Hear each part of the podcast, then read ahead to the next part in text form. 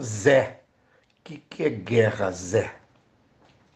Eu ouvi isso de uma mulher do povo no interior do Rio de Janeiro perguntando para o seu marido: Zé, o que, que é guerra, Zé? Essa mulher pobre, analfabeta, caipirona, não sabia realmente o que era a guerra, o que é a guerra. Zé, que, que é guerra, Zé?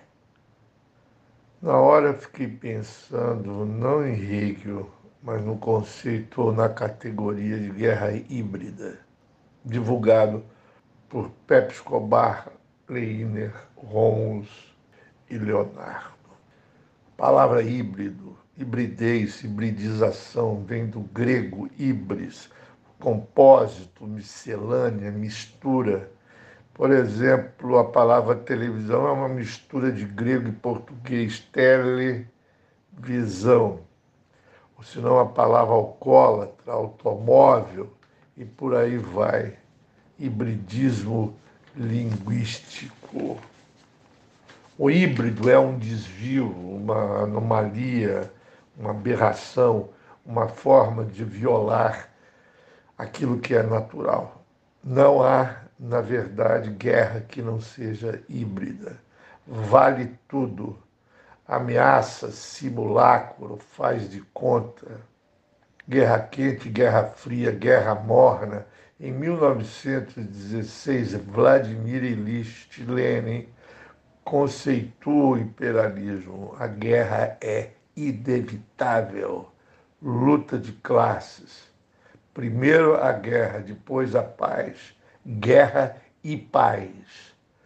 Os homens, não as armas, é que fazem a guerra, dizia Álvaro Vieira Pinto. A contradição existe até no infinito Lá na Ásia foi a guerra do Vietnã. Aqui foi o safado golpe híbrido de 1964. O telefonema do embaixador Lincoln Gordon, a festa na Fiesp Industrial, os fuzis na fazenda do governador Ademar de Barros, o padre Dom Helder Câmara rezando para que não houvesse derramamento de sangue. Hoje o golpe de Estado de 64 é aplaudido, a tortura vista com bons olhos. Dilma foi descartada por Biden Obama. Depois é que entraram Moro e Janaína fazendo mise-en-scène na cena histérica do impeachment. Fato é que os militares foram buscar Jair Bolsonaro como candidato. Os militares voltaram ao poder pelo voto, não foi por tanque na rua. Escolheram boneco bomba. Este boneco bomba pode explodir a qualquer momento. Aí vem os generais e apagam o fogo e sugere uma chapa tendo um, um, militar como vice de alguém. Só que esse alguém ainda não pintou. Quem ainda não se sabe. É arriscado né, apostar na redundância, a repetição do mesmo. A história pode não se repetir nem como farsa. Aí a dúvida, a desconfiança, o que é bom para as Forças Armadas é bom para o país. Forças armadas ou forças fraudulentas a serviço da ocupação estrangeira. É isso que está em pauta, é isso o que gerou o conluio militar e Bolsonaro. Houve uma desmoralização das Forças Armadas.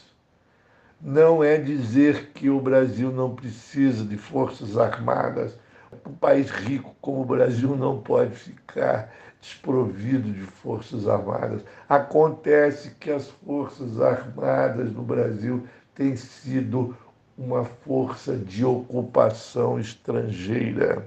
Daqui a pouco vão dizer que o Ciro Gomes é um russo e o Lula um China.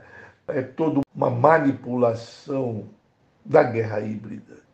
É preciso tomar cuidado, porque o povo já foi enganado, a classe trabalhadora já foi enganada quando votou no Bolsonaro.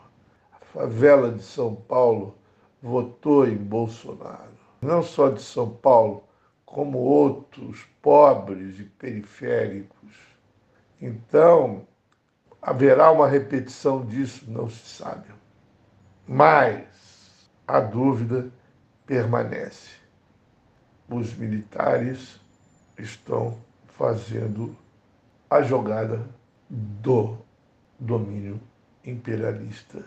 E o imperialismo, como conceituou Lenin em 1916, traz a inevitabilidade da guerra. Primeiro, a guerra, depois a paz. Guerra e paz. Essa é que é a verdade. Não há possibilidade de existir imperialismo sem guerra. Iugoslávia, Bósnia, Iraque e por aí vai.